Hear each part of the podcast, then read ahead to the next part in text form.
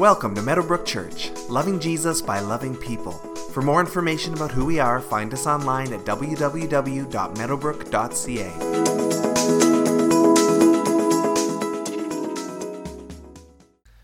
All right, turn with me in your Bibles to 1 Corinthians chapter 14. If you need a Bible, there's a Bible on the pew in front of you. It's page 1152 in that Bible. And we're on week two of a series that we're calling Gifted, Walking in What We've Been Given, looking at the spiritual gifts. This is one of those topics where there's a lot of curiosity and a lot of uh, people just maybe not knowing or not sure and, and just wondering, what has God given me and how have I been wired and, uh, and what could He possibly use me for? And so we're going to take the next couple of months to dig into this. As with other sermon series, we've created a study guide to go with it. Uh, so these are $5 at the hub, and that's just what they are. They cost to print. We're not making any money on those, but those are there to help you take the Sunday morning teaching and go deeper with it. And a number of our life groups as well are going through this teaching, and so we encourage you to jump into one of those and just uh, really flesh out the teaching in a group and not just on Sunday mornings. And so the key scripture for this series is 1 John 2:20. You have an anointing from the Holy One. Uh, now, anointing is language that Pentecostals use a lot where I grew up. I grew up in the Pentecostal church. But for a lot of you last week, that was kind of a new understanding. This idea that the Holy Spirit has come upon everybody who calls Jesus Lord. If you're a believer in Jesus, the Holy Spirit has made his home in you. But he hasn't just made his home in you, he has anointed you for a purpose. He has come to work in you and work through you, to glorify the name of Jesus, to spread the gospel, and to bring blessing and encouragement to your brothers and sisters. And so there is a way that God wants to work in you, and He has given you gifts in order to do that. And we used the picture last week of it's like a parent giving their child a bike at Christmas time, and that parent doesn't just say, All right, well, have fun, figure it out by yourself. The parent gives that gift in part so that they can use the bike with the kids and spend time with the kid and teach the kid and do it together.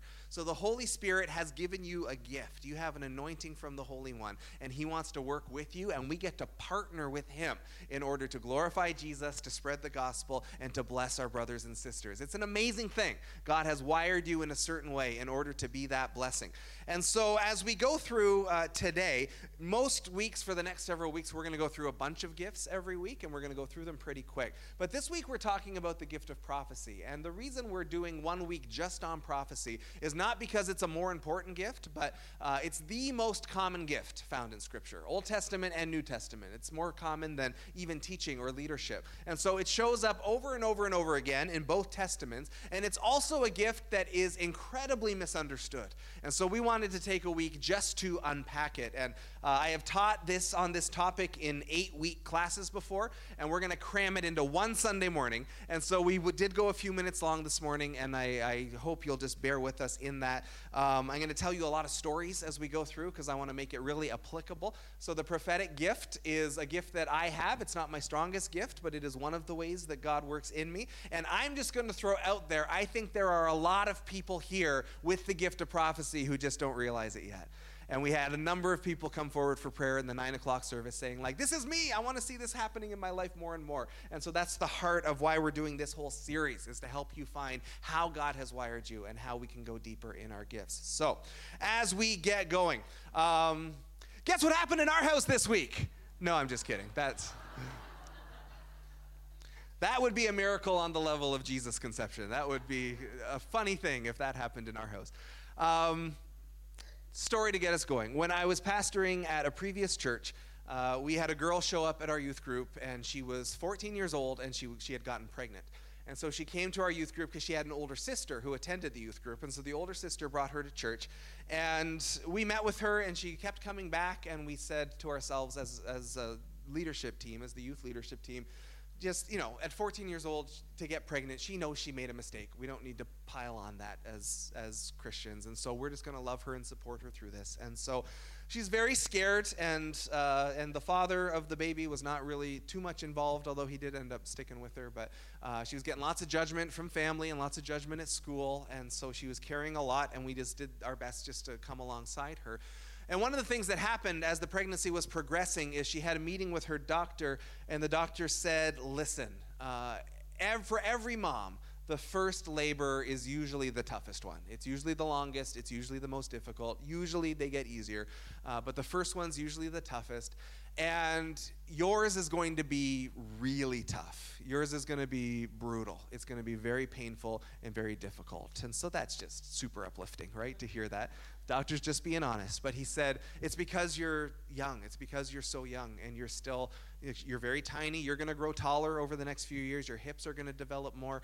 Uh, but right now, you're, I mean, you're mature enough to get pregnant, obviously, but you're not physically as mature as you will be. And that baby growing inside of you is just going to be a full grown baby coming out of a tiny 14 year old body. So, so we just want you to get your head around it. This is going to be a tough one.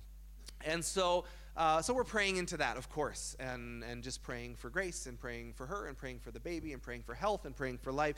And one night, I couldn't sleep. I was single at this point, and I just couldn't sleep. It was three in the morning. I was tossing and turning, and uh, in those nights, I've just learned it's good just to get up and pray. Like if you can't sleep, there's no point. Just you're just wasting time tossing and turning. And tossing and turning never accomplished anything. But Scripture says the prayer of a righteous person is powerful and effective. Prayer accomplishes a great deal. And so I got up and I was walking through my home and I was praying, and, and not about her uh, or the situation specifically, but just praying for different things as they came to my mind. And, uh, and then eventually she came to mind, and so I was praying for her.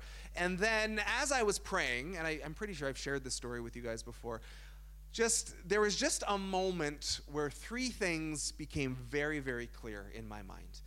Uh, and it wasn't a voice, it wasn't a vision, it wasn't, it wasn't anything that profound. It was just in prayer, all of a sudden, there were three things that I just knew with absolute clarity.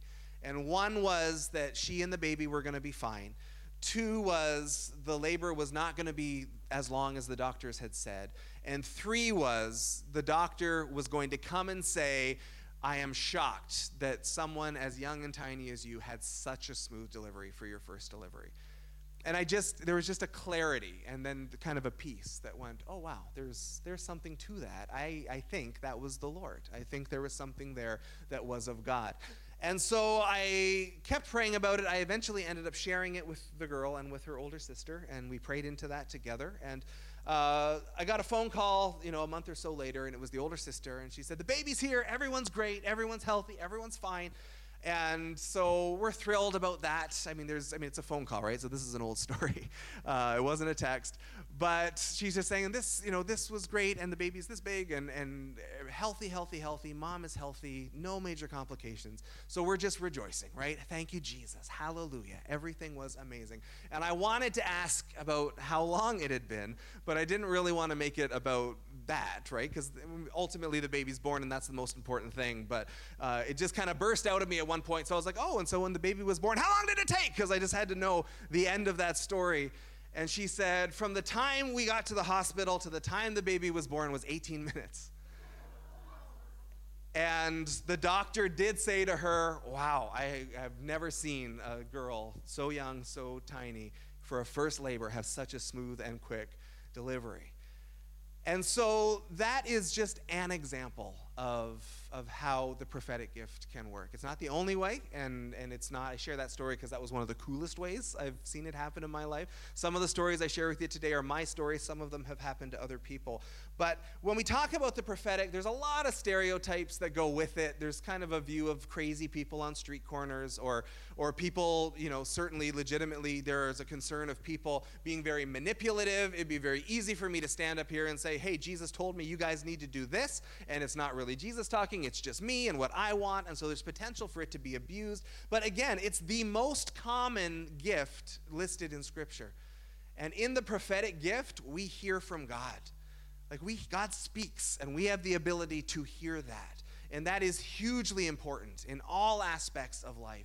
And so, if I were the devil, I would do anything I could. If there was a phone line from earth to heaven, if I were the devil, I'd do anything I could to try and cut that line. I would do everything I could to make sure that this gift was maligned and ripped apart and dismissed. And so, we are so in need of hearing from God. This gift is so important, not more important than others, but it is so important for us to be hearing from God that we wanted to take a whole service just to focus on this one gift, to make sure we all understand what it is Some of you, as we go through this morning, are going to say, hey, this sounds like me, or there's going to be something that stirs inside that says, I want this to be me. And there's going to be some of you who say, this doesn't sound like me at all, and I'm not really interested. And that's okay too, because even if this isn't your gift, you need to understand what the gift is and how it works, because you're going to need to lean on people with this gift in your life. If you have it, then, then we want to help you understand it and grow in it. If you don't have it, you'll be blessed to know that there's people like this in the church that can help you hear from God as you are walking through your journey with Jesus. So let's take a look at our text today. We're in 1 Corinthians 14, and we're going to do a few less verses than what's listed there. We've shortened it up just a little bit. In 1 Corinthians, uh, we talked about this passage last week. Paul is teaching about the gifts. He's saying there's a bunch of gifts, and it's kind of like a human body where there's different gifts with different parts, and every part of the body is important, and every spiritual gift is important. And just like every part of the body has a unique purpose, each gift has a unique purpose, and it's not the same. And so we value the diversity of different people having different gifts. And he says in the famous love passage, and as we use these gifts, we need to love one another, and love is what's going to drive us as we seek to function in the gifts. And now in 1 Corinthians 14, he starts to get specific. And he's talking specifically about public worship, when we gather together and worship. And he's comparing the gift of tongues, which is where a revelation comes from God in a different language, and then the gift of prophecy, which is where a revelation comes in our own language. And so he's talking about this in 1 Corinthians 14, starting in verse 1. The word of the Lord says, Follow the way of love and eagerly desire gifts of the Spirit, especially prophecy. For anyone who speaks in a tongue does not speak to people but to God. Indeed, no one understands them. They utter mysteries by the Spirit. But the one who prophesies speaks to people for their strengthening, encouraging, and comfort. Anyone who speaks in a tongue edifies themselves, but the one who prophesies edifies the church. I would like every one of you to speak in tongues, but I would rather have you prophesy. The one who prophesies is greater than the one who speaks in tongues, unless someone interprets the tongues, so that the church may be edified. And so, just to be clear, even though Paul says there the one who prophesies is greater, he's not saying that that gift is more important, but he's saying in public worship, it's better if there is a gift. If I just came up here for 35 minutes every Sunday and spoke in a language you didn't understand, I can be having a great time in the Holy Ghost, and you guys are there confused and you don't have any idea what's going on. It's not helpful for you. And so Paul is saying in public worship, the gifts are better to be used in public where everybody can understand them. Tongues is a wonderful gift. We're going to come back to it in a few weeks. But when he says the one who prophesies is greater, he's not saying the gift is more important. He's saying in public worship, gifts are better if everyone can understand what we're saying. Tongues has a different purpose, which we'll come back to. And so when it comes to the prophetic, again, lots of misunderstanding. What we want to do today is take a mystical gift and kind of demystify it to take a gift that's very kind of spiritual and sometimes confusing and just bring it down to earth and make it very practical. What is the gift? How does it work? How can we know if we're hearing from God? If someone says, I believe I have a word from the Lord, what do we do with that? And how do we know if that's from God or not? We're going to cover all of that in the next few minutes. But in terms of just trying to define what is the gift of prophecy, I mean, volumes have been written uh, for 2,000 years, but just trying to boil it down to its most basic, most simple. Prophecy is determining what the Lord is saying and sharing it. My thing's jumping all over determining what the Lord is saying and sharing it. And there's much more that could be said than just that. But if we're just looking for a basic, simple, easy to understand definition, prophecy is determining what the Lord is saying and sharing it. And even in that definition, some of you are already doing that. And you maybe never would have thought of it as a prophetic thing, but some of you are already walking in that. And so we can, you know, make it about uh, much more if we want to, but we just wanted to boil it down as simple as we could. So, to be in the prophetic is to determine what the Lord is saying and sharing it. In the Old Testament, there are people called prophets, and there's an important distinction we need to note between the Old and the New. Because in the Old Testament, the Holy Spirit was not for everybody at that time. The Holy Spirit came upon just a few people. And so only a few people had access to God. Only a few people could hear his voice. Only a few people were equipped by him to do this. And so in the Old Testament, when a prophet spoke, you did what they said, you didn't question it. Because they had a connection to God that you just didn't have. And so when Moses spoke or when Isaiah spoke, they were the only ones that were hearing from God, and you didn't have that ability on your own. And so you trusted God's anointed that person to be a prophet. I need to do what they say because they are the only ones who have this connection. Now, that has shifted for us as we've moved past the cross into the New Testament, because now Scripture says the Spirit has been poured out on all flesh. Everybody who calls Jesus Lord is filled with the Holy Spirit. That wasn't happening in the Old Testament. That's happening now. So every one of us has the ability to hear from God. Every one of us has the ability to pray to God. Every one of us has the ability to sense the presence of God and the leading of the Spirit. Some of us, that is just, we are wired to do that at a higher level than others. But that being said, we don't ever just listen to someone who says they have a word from the Lord automatically. We don't just blindly follow someone who claims they've heard from God. We have to test everything, which we'll show you how to do today. And so in the Old Testament, you did. You just followed what the prophet said and you trusted that God was moving there. In the New Testament, you have the Holy Spirit in you. So you don't need to rely on one person in the same way anymore. People are still gifted in this way, but we have to test it and make sure. And there is a shift in language. In the Old Testament, it's obey the prophet. In the New Testament, it's test everything you hear and hold on to what's good because not everything we think we're hearing from God is actually from God, which again we will come back to.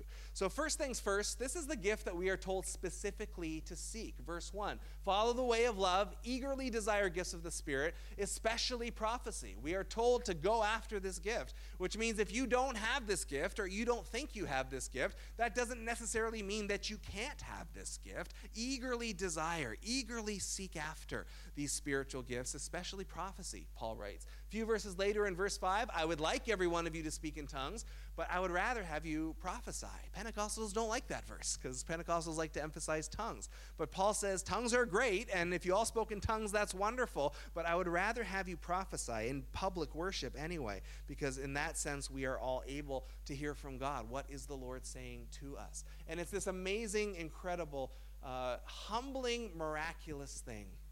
And it is a clear testimony of Scripture from front to back that the Lord is speaking to us.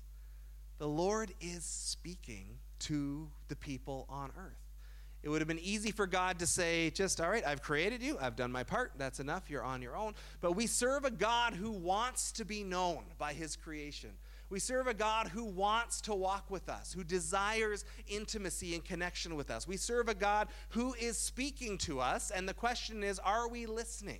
Are we taking time to actually listen to what the Lord of the universe might be speaking into our lives? And in the gift of prophecy, we do do that. We take time to listen, we take time to share, we take time to, to carve out time in order to hear his voice because honestly, it's just so important that we do. If there is a God in heaven who knows all things, who knows the beginning from the end, who knows what every day of your life is going to be like, who knows how to solve every problem that you are facing, if there's a God like that in heaven who loves you and who is trying to speak and get your attention, isn't it important that we listen? Isn't that so crucial? That we hear his voice. And so the prophetic gift becomes crucial. If this gift's available, shouldn't we want to hear God's voice? If this gift is available, shouldn't we want to help others to hear his voice as well? And I, I just become more and more convinced of this that hearing from God, that in itself really is the solution to every problem that we will ever face in this life. Hearing from God is the solution to every problem because there's problems in my life I don't have a clue what to do. There are things that are overwhelming. I don't know what path to take. There is wisdom that I just don't have and I don't know what to do. But God already knows these things. God knows the solution to your problem. So uh, we need to learn how to hear from Him so that we can know what to do. God knows what path we're supposed to take. God knows the encouragement we're going to need to get through the day. God knows the end from the beginning. God knows who you are and where you're at. And so it becomes so important for us to know what is he saying?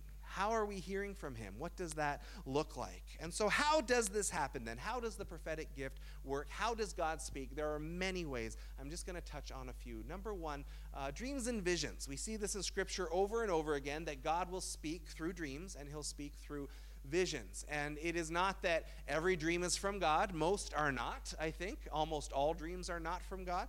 But God can speak through dreams and visions. So, Sarah and I have friends uh, named Jesse and Heather, and they, a number of years ago, if you remember, there was a horrible earthquake in Haiti, And one of the after effects of that earthquake is that there were many orphans, just because so many people had been killed. So there were, the orphanages were overflowing. Uh, so many parents had died in the tragedy. And so Jesse and Heather, they were watching something or they saw something, their hearts just broke, and, and they felt like God connected them to this idea. They had two kids of their own, but they wanted to adopt an orphan from Haiti. And so they began the process, and it's incredibly expensive, like thousands and thousands and thousands of dollars. And it's really difficult because there's Canadian agencies and there's Haitian agencies or whatever country it is. And the agencies have to work together and they have different timelines and different laws. And so uh, Jesse and Heather are talking to immigration lawyers and they're talking to adoption lawyers and they're talking to the Canadian embassy and they're talking to the Haiti government. And all of these things are happening over a number of months. And they, they met a little boy and they just fell in love with him. And his mom had been killed. His dad was still alive, but his dad was just in rough shape and wasn't able to take care of him. And so he was living in this orphanage, and they just fell in love with this boy, and they began the process, and they're getting you know, psychological testing done, and the government, the Haiti government's very concerned about human trafficking, and so there's all sorts of background checks and referrals and all of these things. And they're getting pretty close to the finish line. We're almost at the point where we get to bring our boy to Canada. And they were they were falling in love with him, as parents do with their children, and they were starting to, to feel that connection. And then Heather, the wife, had a dream one night. And in the dream, she saw this boy's father, who, again, was still alive. Uh, and they never met the father, but just in the dream, she knew it was the father. And he was just sobbing, deep, heart wrenching, from the gut sobs in this dream. And he was saying, Please don't take my son away. Please don't take my son away from me. Please don't take him to another country. And so Heather woke up, and that's, that's disturbing. It distressed them, and they weren't sure what to do with it. Um, but not long after that, they got a call from their lawyer, and the lawyer said, uh, I'm sorry to tell you the whole adoption has fallen through. Uh, the father in Haiti has turned his life around and he has made a petition to, to keep his son and take custody of his son. The government believes, and ultimately we, we all agree, that the best case scenario, if it can work, is for the child to stay with the birth parents and to stay in their nation if they can. And in this case, they feel like they can. So we are sorry that this is an end for you, but that is what's going to happen. So when that happened, they were crushed, they were devastated, and yet, because this dream had come, there was some comfort just in the fact that oh that was a profound that wasn't just a dream like that was god was getting us ready for this and and heather was seeing in the spirit through this dream what this father was going through, you know, in Haiti, even though they never met. And so it didn't take the pain away necessarily of everything that they went through, but it did just help them to say, you know what, God knew that this was coming, and He graciously gave us a heads up through this dream, and it just helped kind of navigate that. Well, God is in control of this, and ultimately we want what's best for that boy, and so if this is best, then then we will release that. And and as the story unfolded, they found another boy, and it's all worked out well, and they've brought the boy to Canada now, and uh, and he's a part of their family as their son. And so there's a happy ending for both sides. So God can speak through dreams. Uh, visions are like a dream, except you're awake. And so people in the Bible will sometimes physically see things. They will see angels, they will see signs in the heaven. Uh, you get the sense with John in the book of Revelation that he's actually physically seeing these things with his eyes. Uh, I've never had anything like that happen, but sometimes a vision is more just an inner, people will get a picture of something inside uh, a mental picture or, or, or, something along those lines. And so um, Heather and Jesse, who I just told you about, that couple, they were dating still. Just to back up in time a little bit, they were still dating. Heather was living in a little apartment near the church that we attended. Uh, she ran a young adults group, and so we would gather in her apartment. We spent a lot of time there. And one day I was in prayer, and I just had a, it was just a picture. A picture came to mind while in prayer. Uh, I was in between what I was gonna. I was trying to figure out what I was gonna do with my life. wasn't really sure. Uh, was thinking about Bible college at that point, but was kind of wrestling through that. But thinking, okay, well, if I went away to Bible college, then I could do this maybe or that. But I wasn't quite settled on that yet. And in prayer one day, I was praying for my future. I just had a picture. It was just a, a picture in my mind. It just felt like something out of your imagination. And in the picture, I was sitting at Heather's kitchen table in the apartment. I was reading a theology textbook and I was getting ready to go to the church uh, to do some ministry. Now, I wasn't reading theology textbooks at that point. I wasn't working at the church, certainly. I hadn't decided anything. But over the next six months or so, things began to change, and, and there was a point very quickly where uh, Jesse and Heather got engaged, and they were getting married. And when they got married, she was going to give up that apartment and move in with him once they were married. And I decided to go to Bible college, and Terry Bone, who you guys met a few weeks ago, was the lead pastor of our church, and he came to me and said, Chris, don't go to Bible college. Uh, do Bible college by correspondence. Come join us on staff, and we'll train you. We'll teach you how to preach. We'll teach you how to pastor. We'll teach you how the board works. We'll do all that here. Uh, you don't need to go off to school to do that. And that sounded amazing to me because I didn't really want to go off to Bible college, but I needed to, to get trained. And so this training sounded a lot better. And so I signed up for Bible college online, and I started to get ready to do my courses there. I joined the staff at the church, and Heather got married and ended up moving into Jesse's place, and her apartment was open. And we thought, well, I need to be close to the church. And so, sure enough, a few months later, I found myself sitting at Heather's table, which was now my table, in the apartment, reading a theology textbook for school, getting ready to head to Lake Mount in order to do some ministry. And so God knew all that was coming. And there was just a picture, there was a flash of insight that it was there. And so visions can look like that as well. Some people in Scripture hear an audible voice. They hear something that um, just, yeah, it sounds as clear as this. And not everybody has that. Dan, I've lost my uh, thing here. Um, not everybody has it that clear. I've never had it that clear, but sometimes people do talk about, yeah, we, we actually heard something audibly, and that is certainly biblical. I don't know that it's common, but it is possible. I think much more likely is that there is a still small voice, what Scripture calls the still small voice. And we sometimes, in our language of God, talk about God in heaven, and of course, He is there. As we do that, we sometimes forget that God's home is not just there, God's home is also here inside us. Scripture says if you've said yes to Jesus, God has made his home in you. You are the temple of the Holy Spirit, so God is here. So when we're trying to hear from God, it's not necessarily always this so much as looking within. What's God saying inside? What's going on in my heart right now?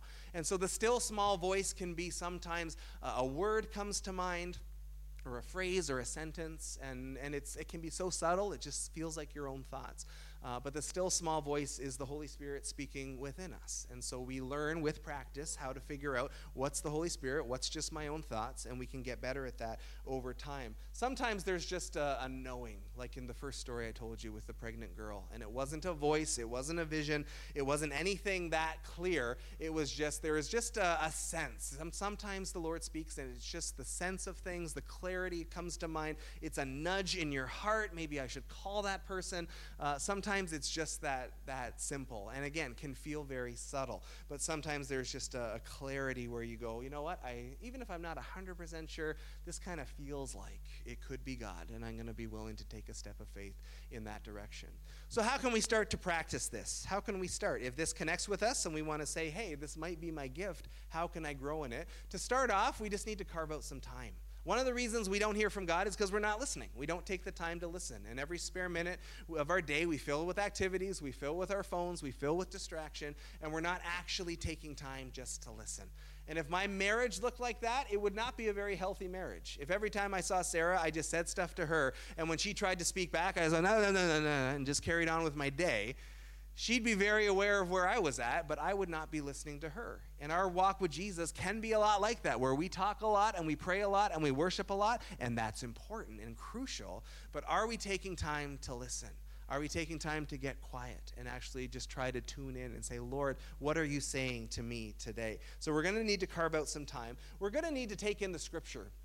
And as much as we believe that God speaks to us by His Holy Spirit, God has spoken most clearly to us and most authoritatively to us through the Word.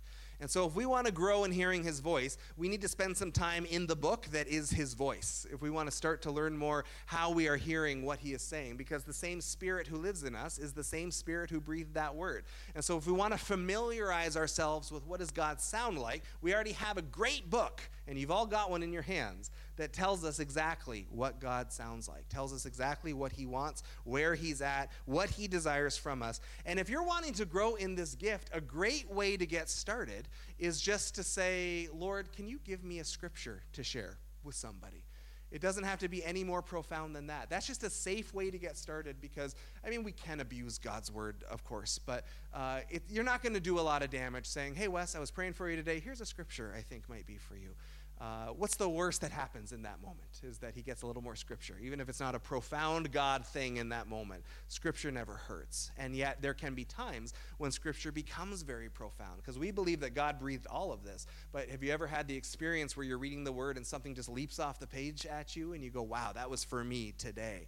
Uh, we can give those moments to each other. And so, a great way to get going is just to say, Lord, can I have a scripture for this person and see what comes to mind?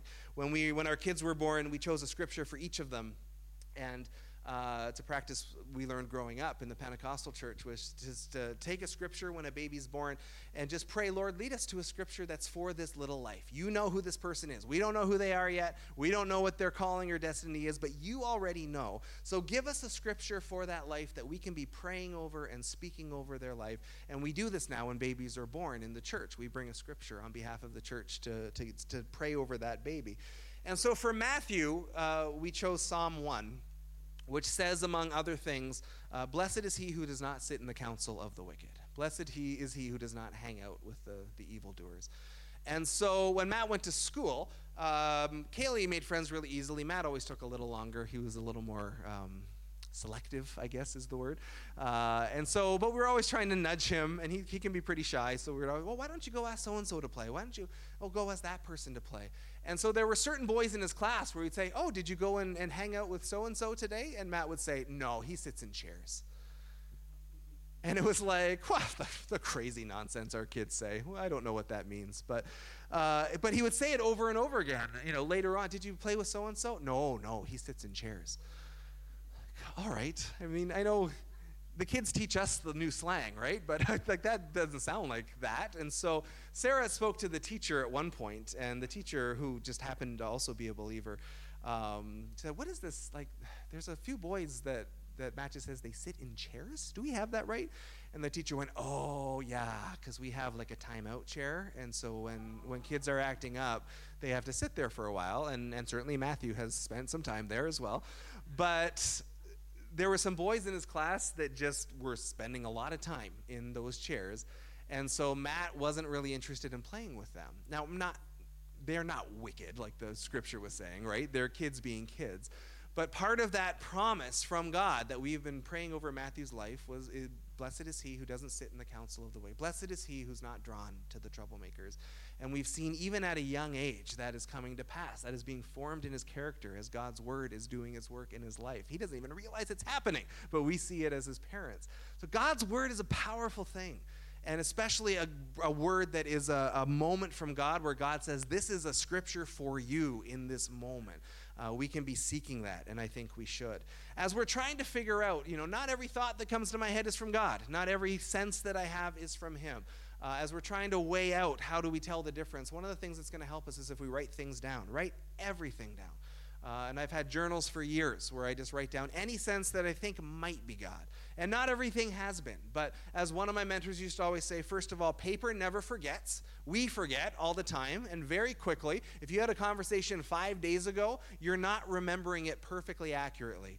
Because in the five days since then, you've been remembering and spinning and, and interpreting and adding your own stuff to it. And so paper never forgets. And so as soon as you write things, as soon as you get a sense of something, write it down as clearly as you can. But one of the things that then happens is you can look back and have this record of here's ways that I think God spoke to me. Some of them are not going to be God, some of them are, but it'll be easy to see and easy to see where we were on track and where we weren't and that's a great way to help us figure it out is just to kind of have this record and understand that we're going to grow in this. We're not going to get it right every time and that's okay. We wouldn't expect perfect teaching from anybody. We wouldn't expect perfect encouraging or serving from anybody.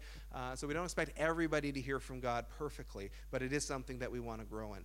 And then take some time to share with somebody. Find someone you trust who you are able to be open with, where you're not going to get judged, and, and have somebody that you can bounce things off of. My friend Jesse, who I mentioned, we've had that kind of relationship for a long time. I think I'm hearing from God, Jesse. How does this hit you? Does this sound like it's the Lord to you? And, and vice versa. We have freedom to say no to each other. That doesn't really sound like God to me. Um, but to have a safe place and someone else who can help you hone your gift is very important. As the prophetic gift comes, Paul tells us that it comes to build us up. It's not there to tear us down. Some people are scared of the prophetic gift because they just think someone's going to point out every sin and everything that's wrong with them all the time. And that's not actually what the New Testament says. Verse 3 says, The one who prophesies speaks to people for their strengthening and encouraging and comfort. That's why this gift comes.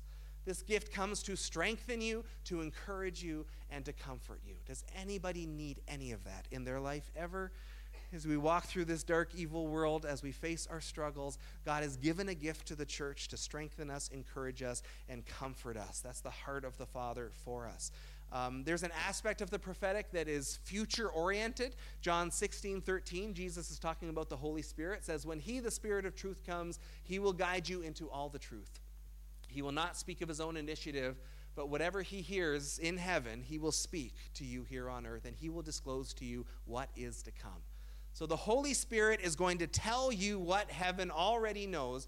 And one aspect of the prophetic is he'll disclose to you what's to come. He will tell you, he will give you the heads up on things that are coming in the future. And for some people, the prophetic gift is summed up there, right? Prophesying is telling the future, but that's not all that it is. But it is one aspect of it, is that the Spirit who knows the end from the beginning will sometimes graciously give us a heads up on things that are coming. I don't think that happens that often, uh, but just like in the, the story of the pregnancy at the beginning, it can happen. So sometimes prophecy is about here is where you are going. Sometimes prophecy is just about here is where you are right now. God knows where you are right now.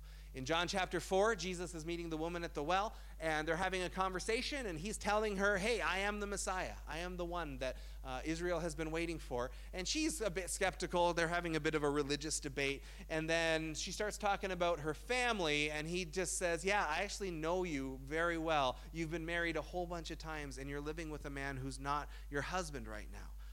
And there's, he's, they're strangers. There's no way he can know that naturally on his own, like if, as a man, if she's looking at him as a man. Uh, but the Lord knows everything. The Lord knows exactly where she's at and where she's been.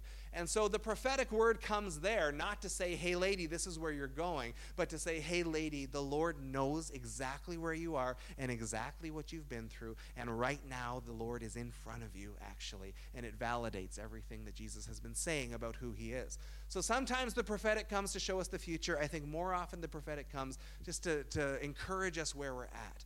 And so, not that long ago, within the last six months or so, I was here on a Saturday morning at the church, and it had just been a bad week, and nothing, nothing too terrible, but just one of those weeks. And I was tired and kind of cranky and frustrated, and so I'm here on Saturday, and I'm finishing up the sermon, and I'm just kind of in a bit of a bad mood, and uh, just yeah, one of those weeks. And my phone buzzes, bzz, bzz, someone's texting, and it was a person in our church who just said, I just really felt like I was supposed to text you right now, and just here's a scripture for you, and just to let you know that I'm praying for you, and, and God knows where you're at, and, uh, and we're here for you. And it was just like, oh, wow, so encouraging. And as I'm reading that, bzz, bzz, it buzzes again another person in the church was texting at the exact same time and saying, I just really felt like I was supposed to text you right now, and here's a scripture for you, a different scripture, and I just wanted to encourage you this morning.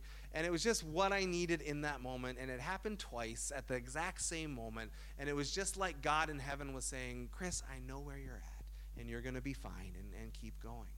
And so those little thoughts we have of, hey, should I text that person or call that person? I really believe strongly we need to do those things because you never know what the other person on the other end of that is is waiting on or going through. And again, it's such an easy way to be an encouragement. So sometimes the prophetic is here's what's to come. Sometimes the prophetic is just, hey, here's where you're at. Here's some comfort and encouragement and strength for you where you are today. So the Lord is speaking, and the question is, are we listening? Are we actually listening ourselves, but are we leaning on prophetic people in our lives to help us listen?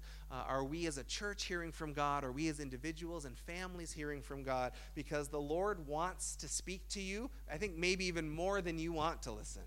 But He is there to, to speak to us for our strengthening and our encouragement and our comfort. And part of maturing in our walk is saying, I want to hear that badly. I want that to be flowing in my life. And so, how do we know? And we're going to wrap up with this. How do we know?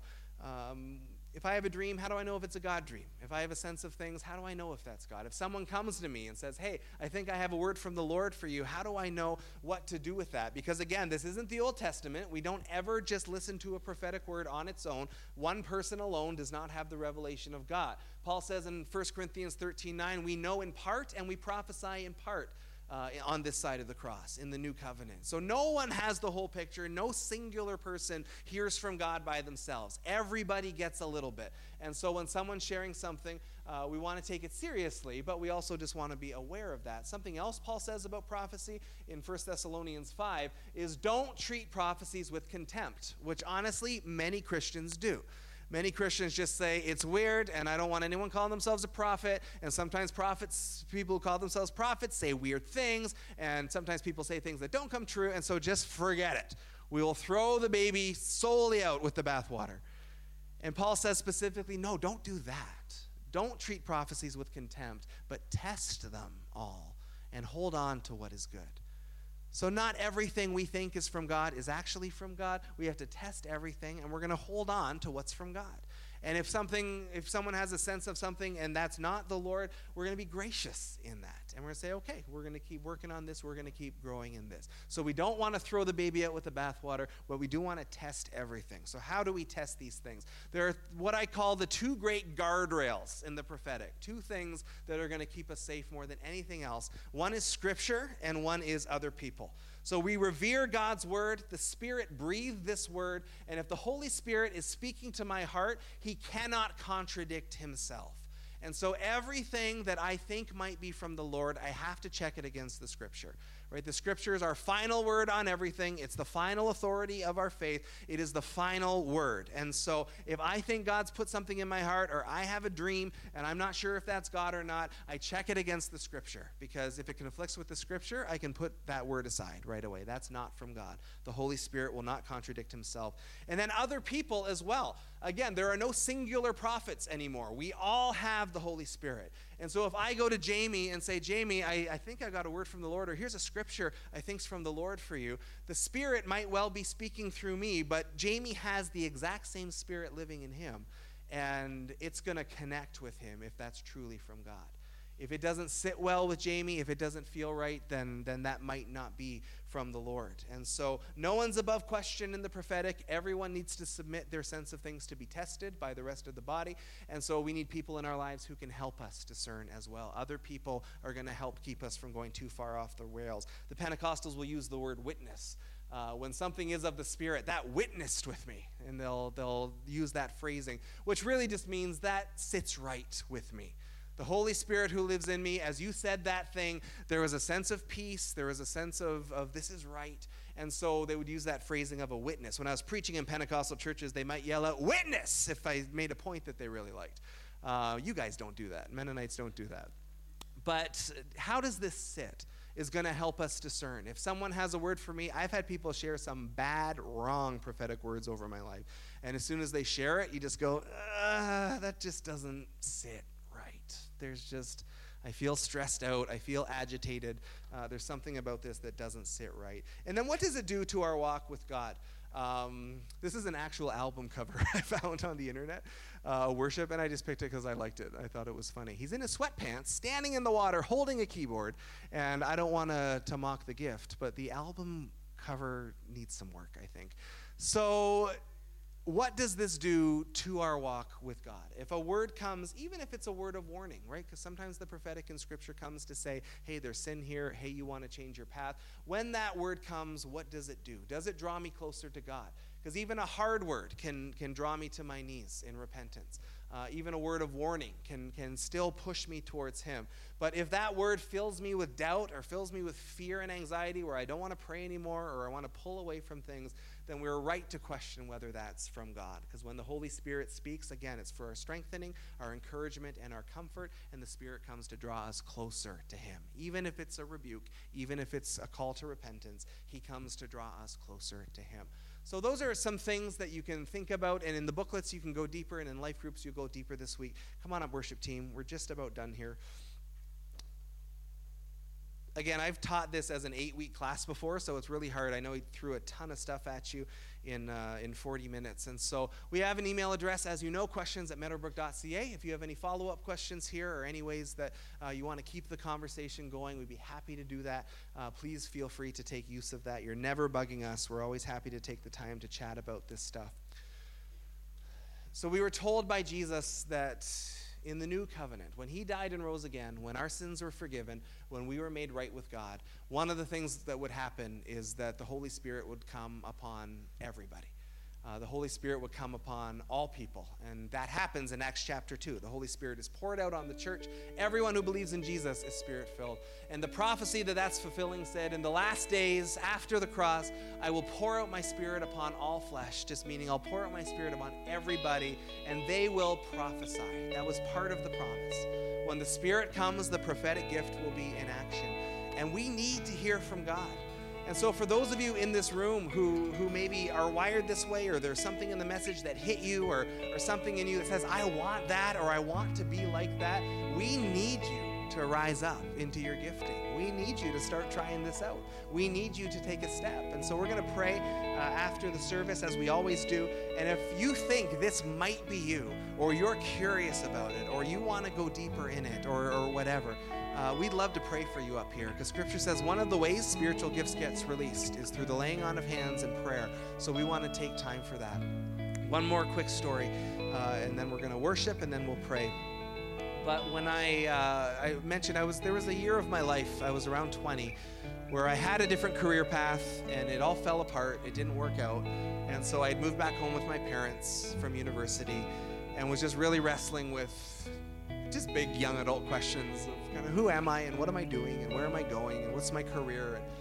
So I had moved back home and it was it was just a year of kind of wrestling with God and I had been dating a girl and we had gotten saved together, actually. I was a new Christian at this point, but we'd gotten saved together, and because of that, we sort of assumed that we were going to get married, because why would God save us together in order to have us break up? And yet, as time went on, it just became very clear to me that we weren't supposed to be married. And she was a wonderful girl, but it just wasn't right.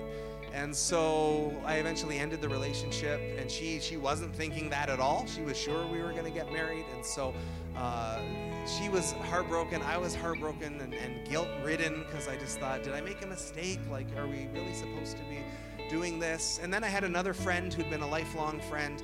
He was an atheist. And as I hung out with him as a Christian, I just would fall back into all my old sinful, bad patterns.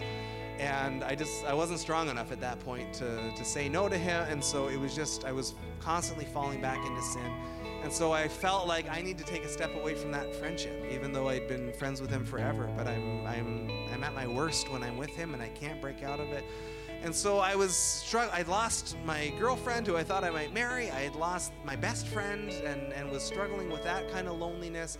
And at the same time, struggling with this sense of what am I doing with my life and starting to feel this bubble up of I, I really love God's word and I really, I really want to teach it and then I would think that's stupid. That's I've never done that. I've not gone to school. My there's none of that in my family. And but Terry would get up to preach on a Sunday morning, and I would just go, oh, I want to do that. Like there's there was that gift was beginning to stir strongly, and so I was praying into that.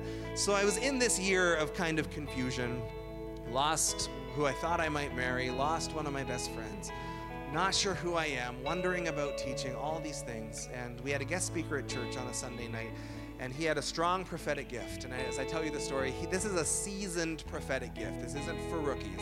Uh, but he said, if anyone wants prayer, come on forward and I'll pray with you. And so um, he came to me, laid a hand on my shoulder. He said, What's your name? And I said, Chris. And he said, Chris. And then he started prophesying. I've never seen accuracy like this, I've never seen an anointing like this. Uh, but right away, it's like he knew everything about me, even though we were total strangers who had never met before. So he says, Chris, he goes, You're choosing a good path this year. You've sacrificed a relationship here, you've sacrificed a relationship there. But you are sacrificing things to go down the path that you should go. God's pleased with you. There's no way he can know that, right? That's a revelation of the Holy Spirit. Everything I've been wrestling with. And he kept going, and I, I have it all basically memorized because it was a profound turning point in my life. But he said, I. I see you. I see you standing up on a stage. I see you teaching God's word to people. I see you. God's going to take you and move you from place to place, and you're going to minister to people. And it was just everything that was in my heart and everything that I had been praying into. And it was just this confirmation. And, and I didn't jump into ministry right away because we wanted to test it and pray on it. But God was speaking to me through him. And that really is the prophetic gift at its best, is that God uses us to speak to one another. And again, not everybody has it, but if you don't have it, uh, you need it from somebody else, right? And other people are going to need to lean on your gifts, and you're going to need to lean on other people's gifts. But the prophetic is here to strengthen us, encourage us, and comfort us. It's a wonderful, gracious gift from God. And again, after we worship, we'd love to pray for it for anybody who wants it or wants to go deeper in it. So as we get ready to worship, would you stand to your feet, please? And we'll sing our song, and then we'll close in prayer. As you uh, go into your week, as you uh, learn about gifts that God has given you, we continue to ask you to discern through that and ask the Lord to sharpen that in your spirit. And this idea of prophecy and hearing from the voice of God.